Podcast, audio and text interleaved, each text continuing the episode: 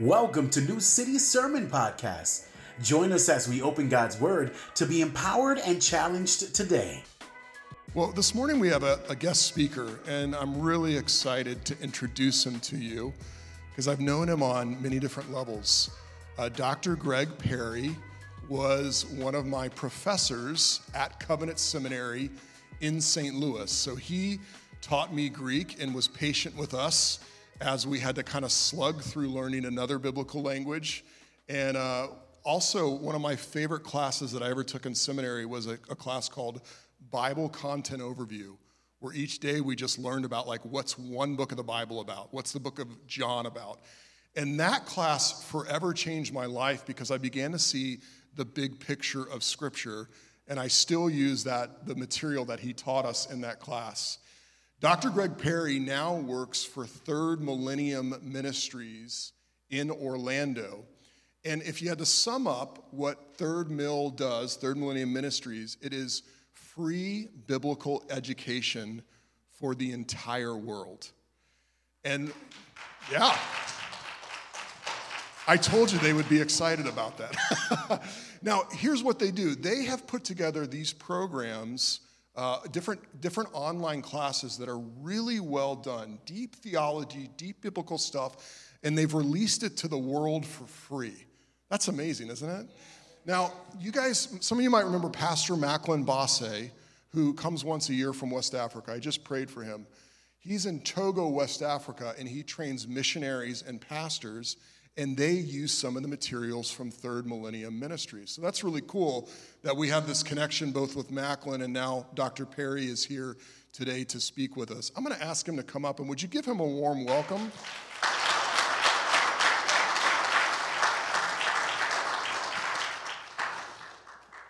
He and his wife Darlene are in town. Um, Darlene, can you raise your hand?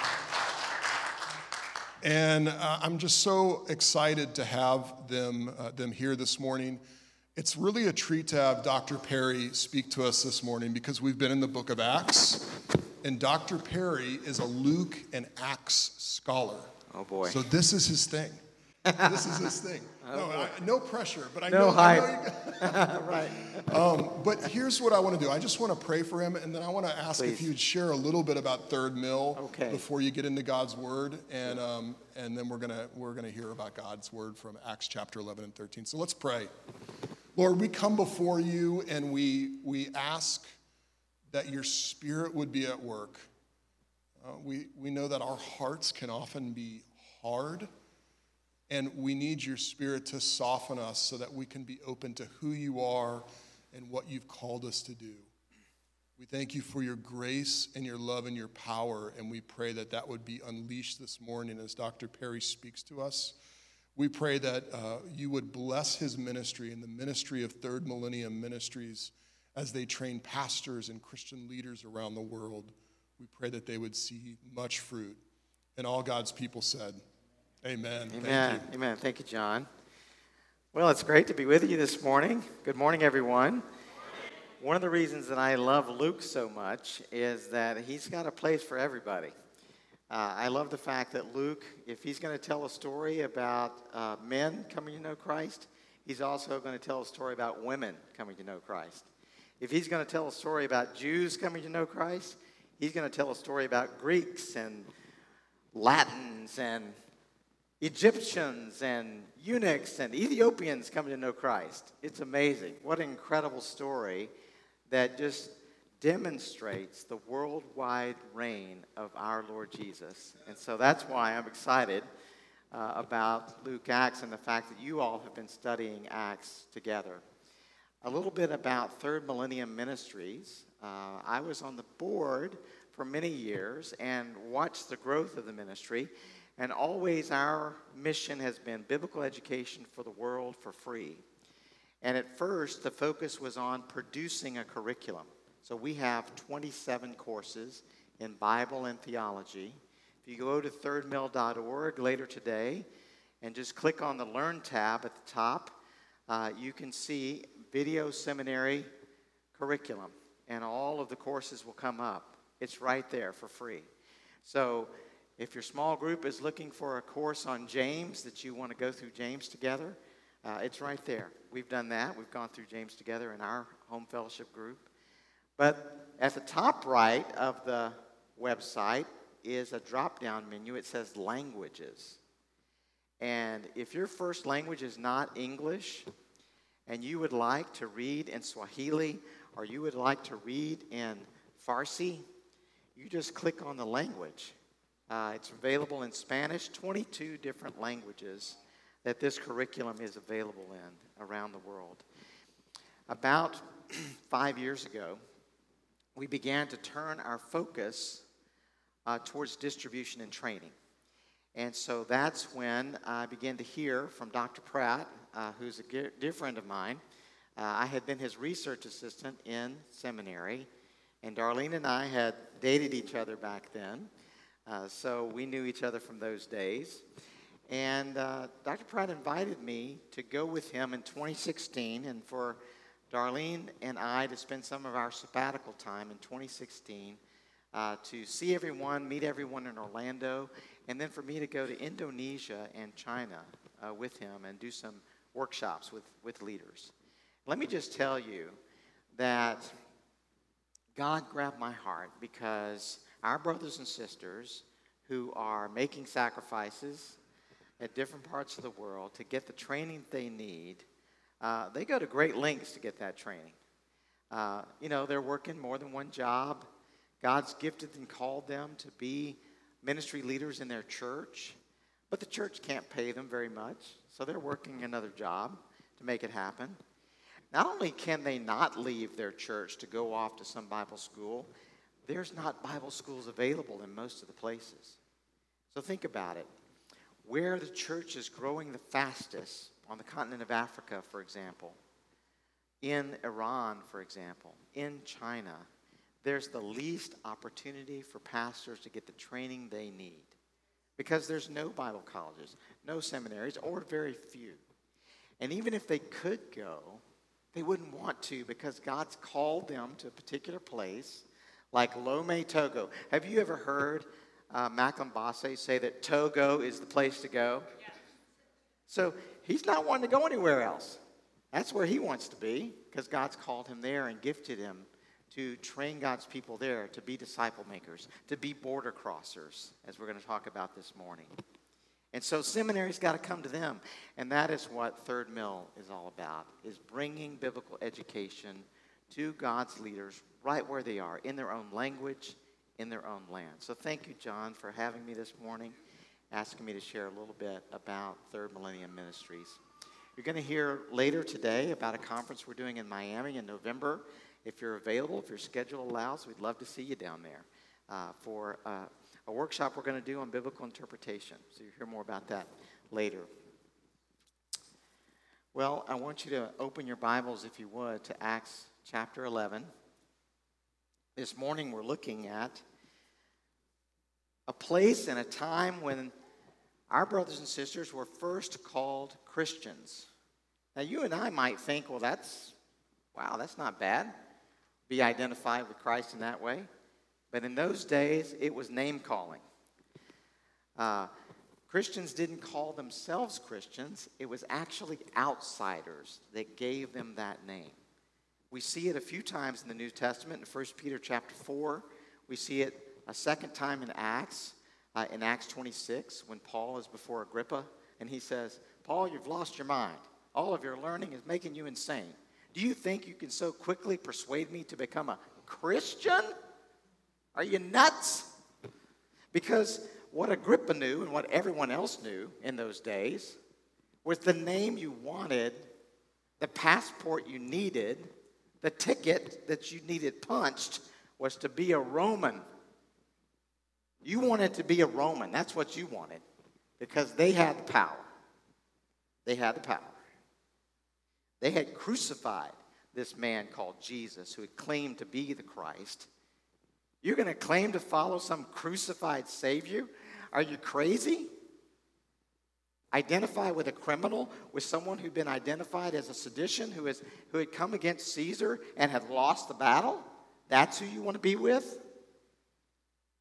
At Antioch, our brothers and sisters were first called Christians. Do you remember that first time when you were called a name? I remember. I remember it pretty clearly. Junior high school for most of us, probably. I don't know if it was maybe kindergarten for some of us, but junior high school, I can remember it very clearly.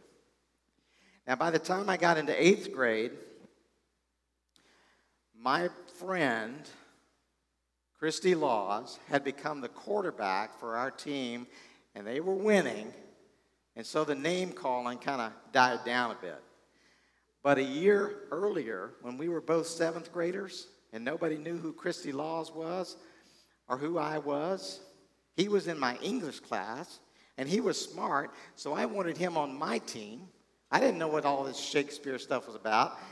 Christy was smart, and so I chose Chris to be in my study group. Oh, and that's when it started. I come into the lunchroom, I sit down with my friends, and they get up and they start scattering because I crossed the line. I crossed the border. I had become a philoxenoi. Know what that is? That's a Greek word that John learned a lot of time ago through blood, sweat, and tears. Uh, that means a lover of strangers.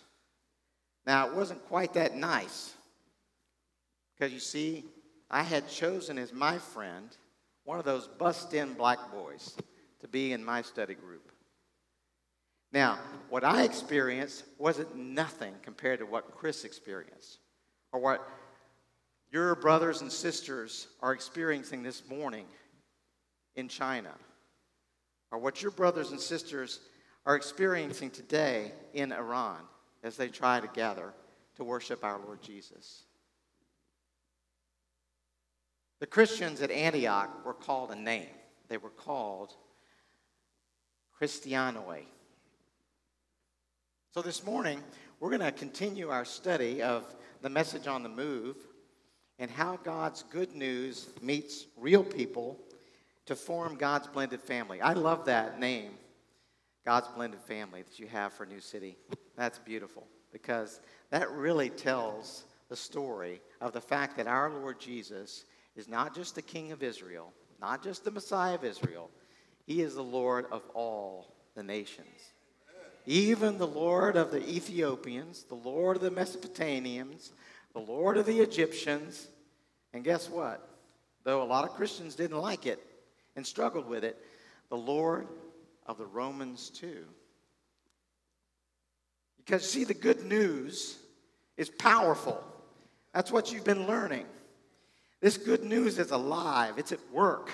It's moving from Jerusalem to Judea and Samaria and throughout all the earth because the word is not the word by itself, it's accompanied by the Spirit. It's word and spirit that is moving throughout the world. The word about this King, Jesus, and the Spirit that he has poured out. Now we have Dr. Luke as our guide, and I love that because Dr. Luke had seen it all. He'd seen the blood, he'd seen the open wounds. He wasn't surprised by the bruises, by the broken bones. But you see, some scholars in the 20th century said that Luke had written an idealized version of early Christian history. They thought that Dr. Luke was kind of like Pharrell. He was singing happy all the time, right? I'm happy. He had papered over the differences between the Jewish Christians and the Gentile Christians. He'd made Peter sound like Paul, he made Paul sound like Peter. But if you read, if you listen, if you listen to Pharrell's song, there's plenty of bad news going this and that. And Luke was a doctor. He had seen the bad news up close and personal. He doesn't paper over stuff.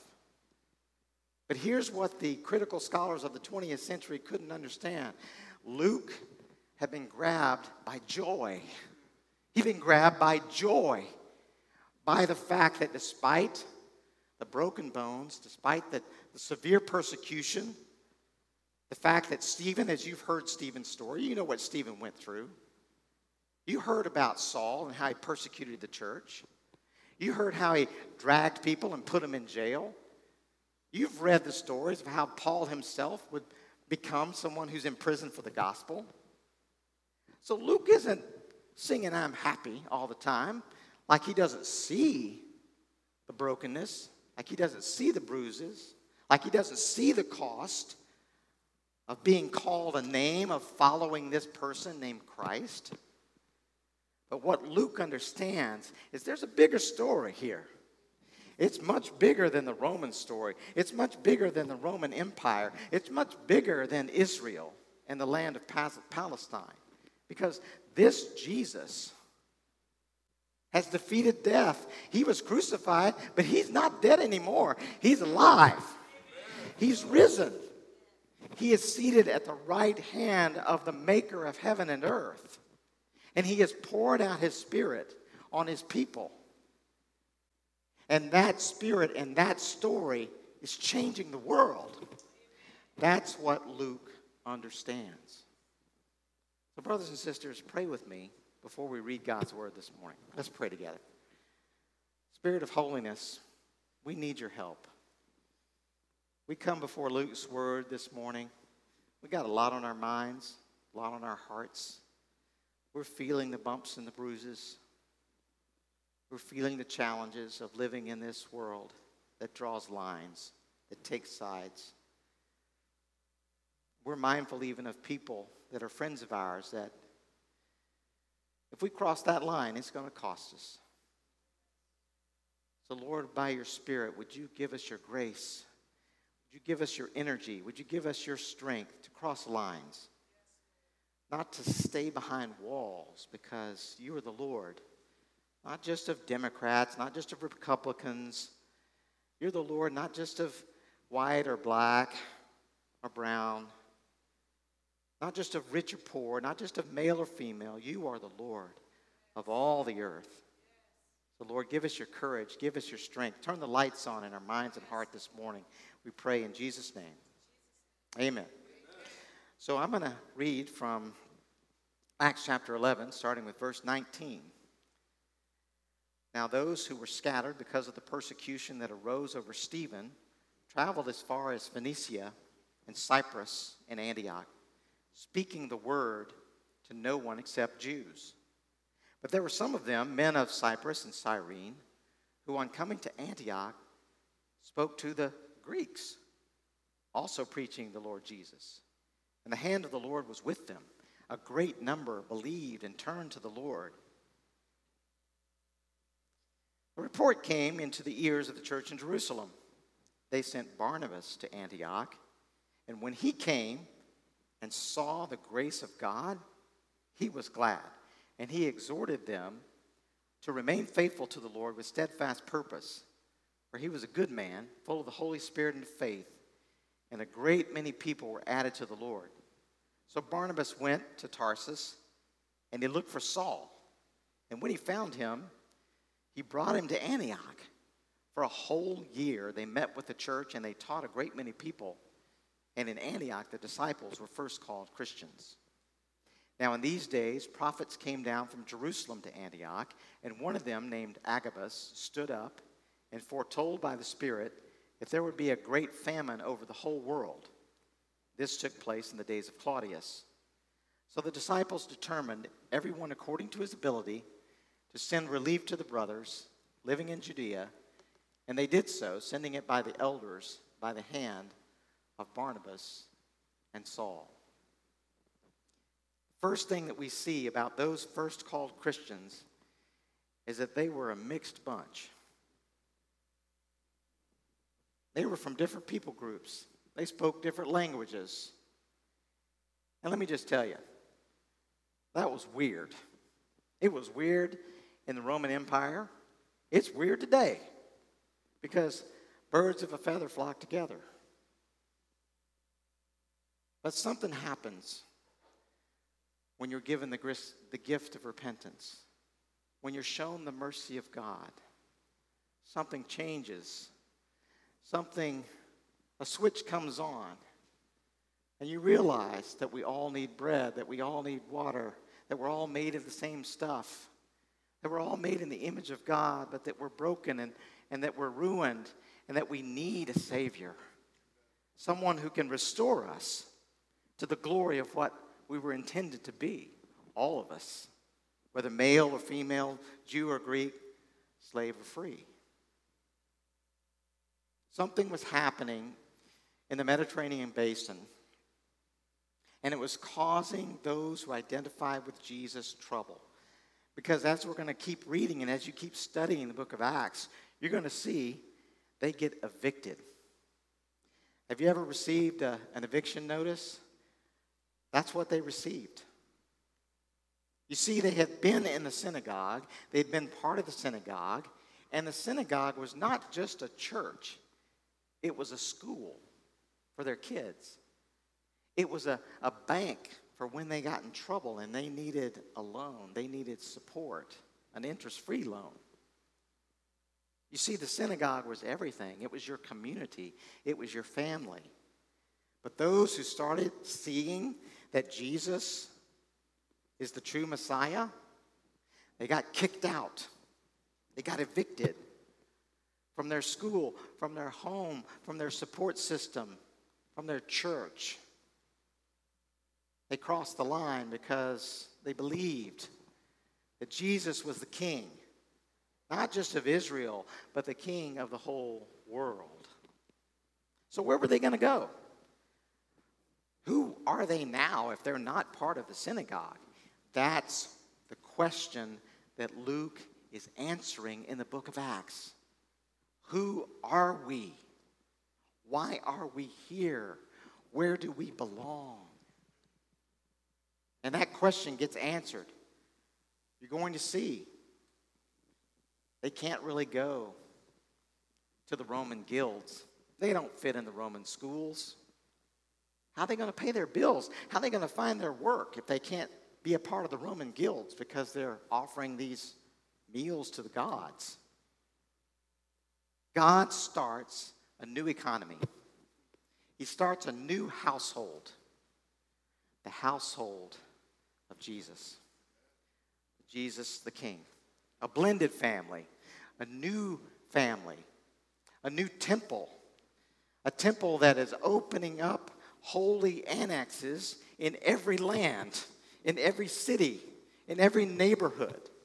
There's not just one holy place now, the Holy of Holies in Jerusalem. Remember what happened to Stephen when he started talking like that?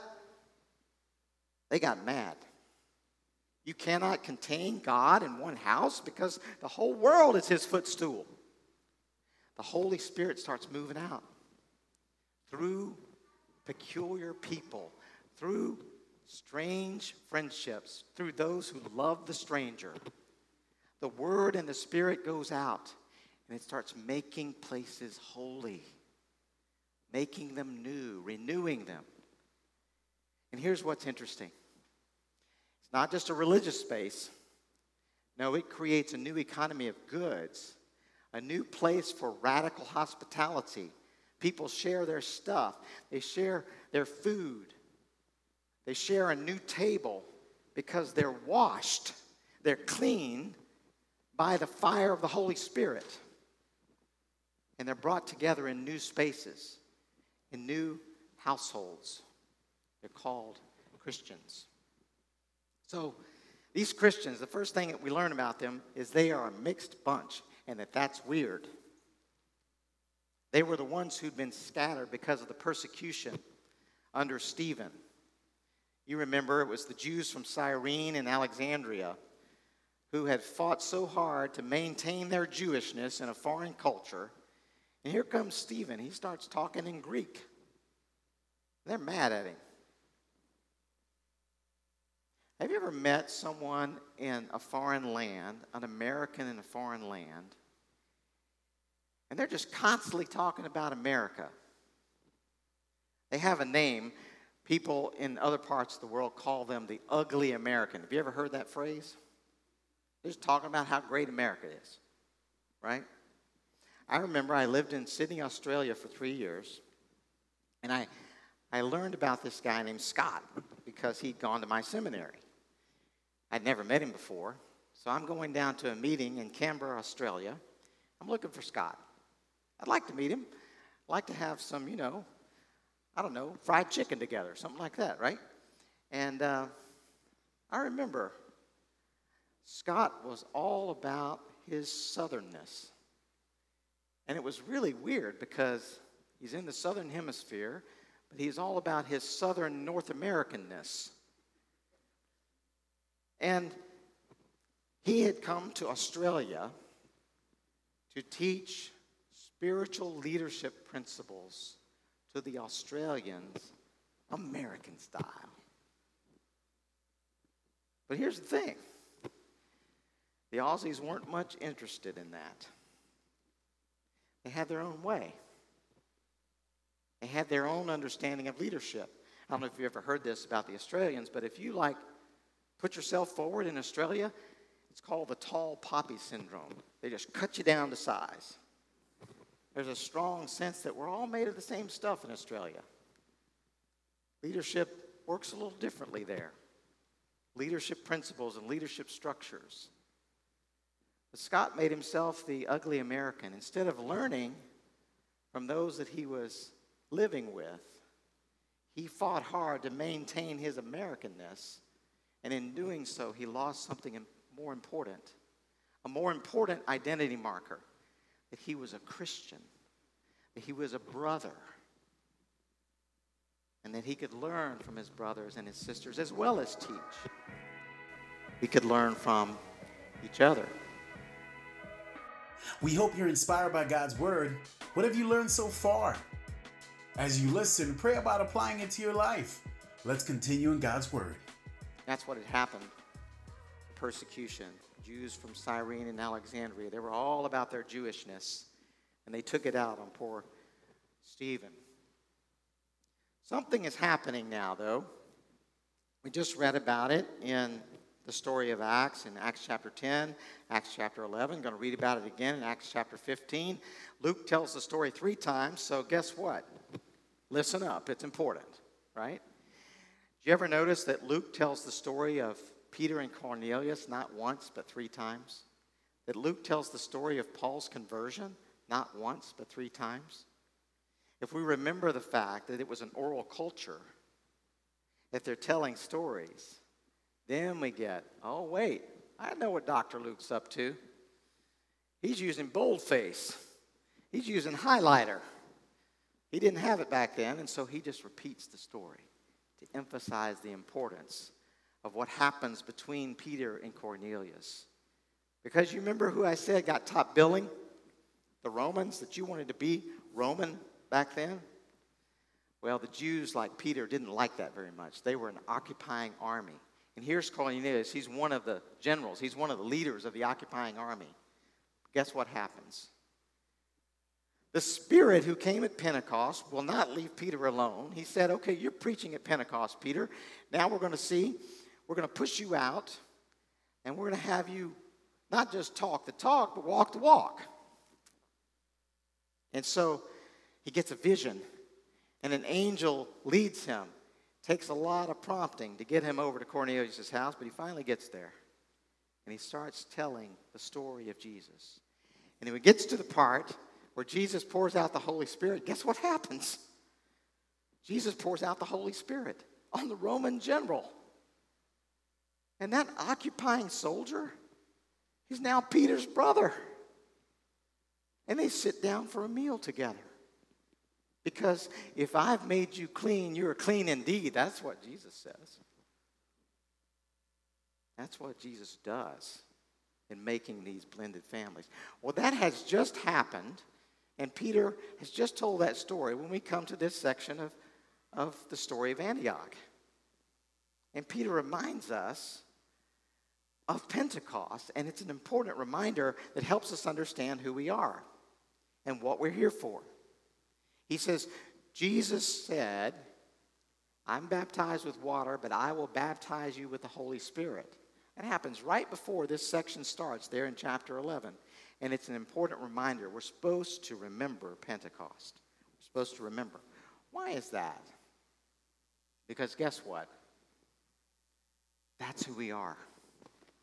We're Pentecost people. we're marked by the Spirit given at Pentecost because when we receive that cleansing, it makes us do new things, adopt new habits as this blended family. I don't know if you have one of these signs in your house. Do you have this one of these um, wonderful family recipe signs? They call some of them call family rules. You know, dream big, love well, speak kindly, dance together, right? Play games. It's great. They're really terrific little signs. Put in your kitchen or put in your, your family room. Pentecost and what happens at Pentecost is like that. It's like a family recipe. It marks us with a pattern. What does it look like when the Holy Spirit comes on a people? What happens to them? What do they start doing? Who are we? Why are we here? Well, when news gets back to Jerusalem that the people in Antioch had received the Holy Spirit, they look around and they see who are they going to send down there. And they decide on Barnabas. Now, this is a perfect choice because if you remember about Barnabas, he was a Levite, right? But he was from Cyprus. So here you got someone, he knows the tradition, he knows Israel's scriptures, but he's from somewhere else. He's not from Jerusalem. So he understands other cultures as well.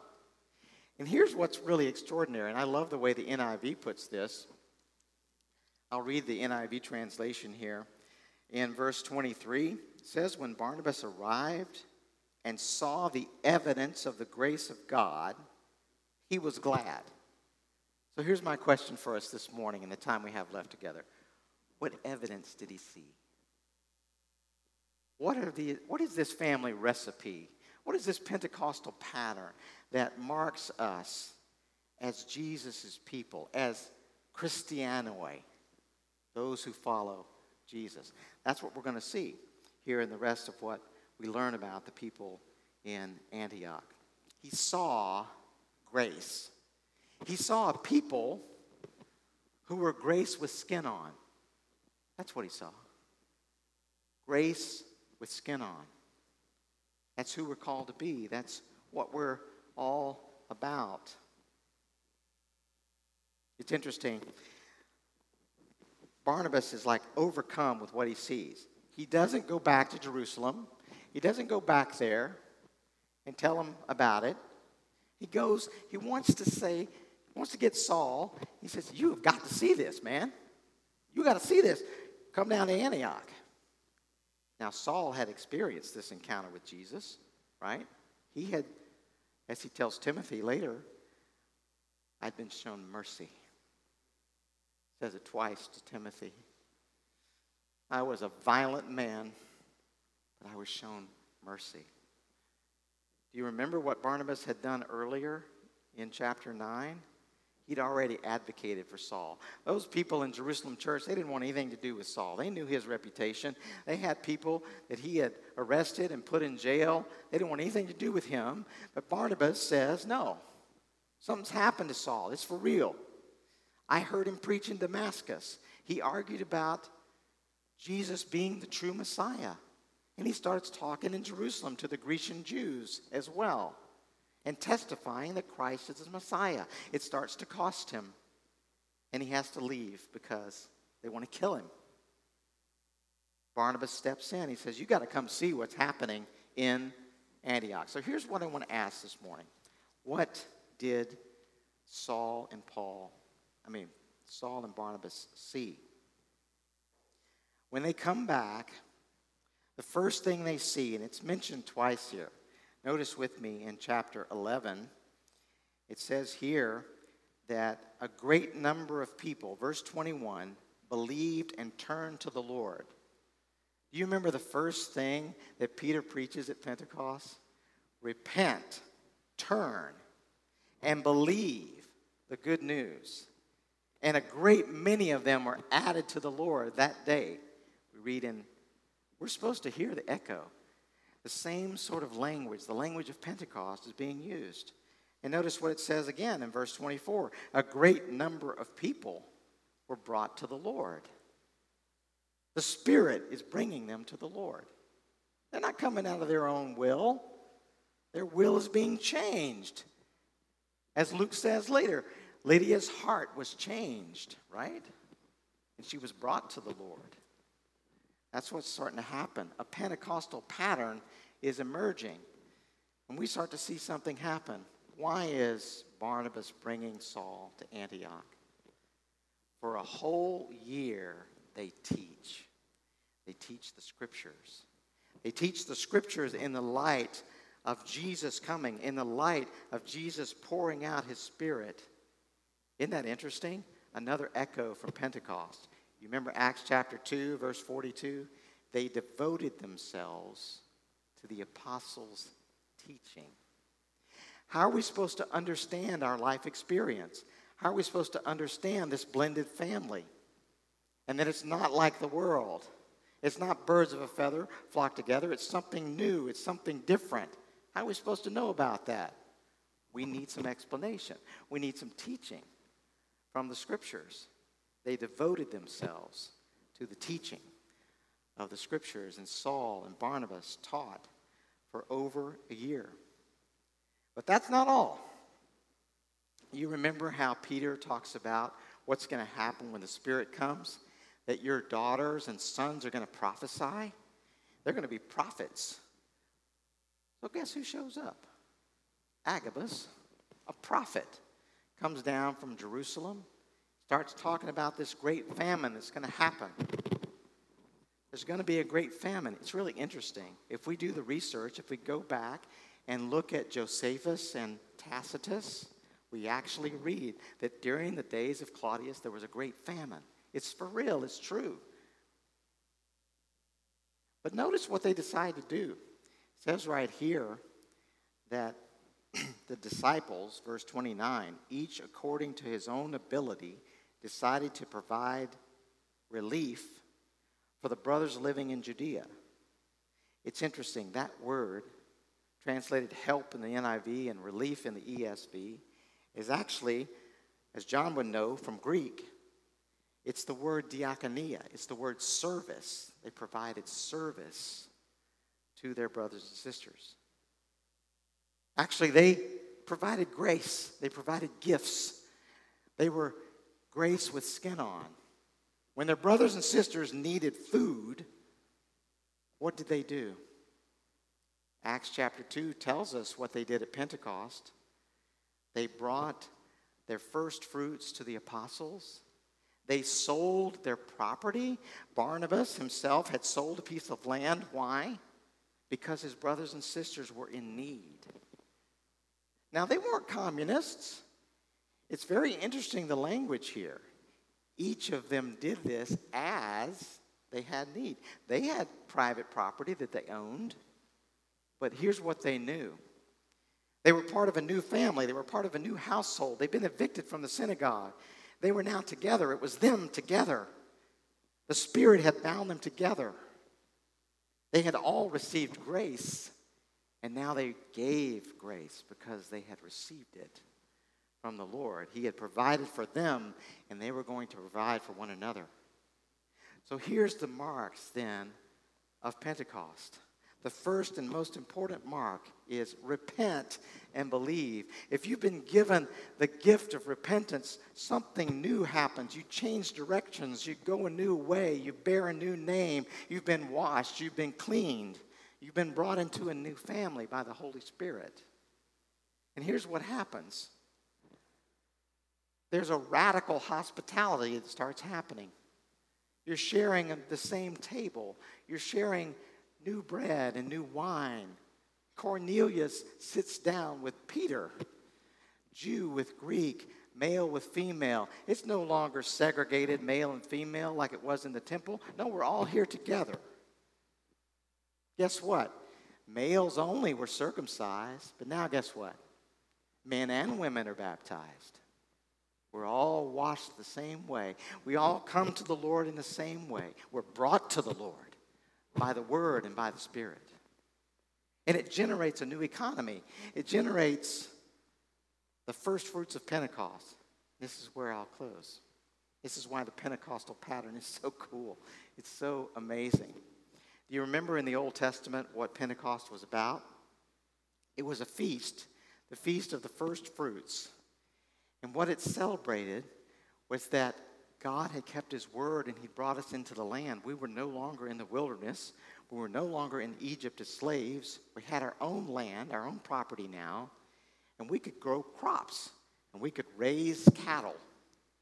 And so, guess what? We brought our first fruits from our crops, we brought our first uh, fold from our flocks to the Lord to say, You've been faithful. Here's the evidence, here's the proof evidence of the grace of God. We're not slaves anymore. We're not in the wilderness anymore. We're a new family. We're part of a new land, a new creation. So, isn't this interesting? Jesus is crucified for our sins, and then he's raised and has the power over death, and he creates a new land, a new creation, a new people, a new covenant, a new household. And so, what do we do? Who are we? Why are we here? We're the Pentecost people. That's who we are. A mixed bunch men and women, parents and children, married and single, come from different walks of life, different levels of education. And do you know the name that gets top billing among us? It's not an American passport. It's not Caesar. It's not Rome. It's the name. It's above every name. The name Jesus. Our brothers and sisters were named Christians first at Antioch. And we're like them. Who are we? Why are we here? We're Pentecost people. We're Jesus people. We've been brought into a new land, a new economy where there's radical sharing. Because guess what Barnabas saw? Grace with skin on. Let's pray. Lord, thank you for my brothers and sisters in this blended family here. Thank you for the new city that you're building and that you're taking us to. Thank you, Lord Jesus, that you are the forerunner. You are our elder brother. You are our Lord. You're a king. You're going before us into the new land, into the new creation.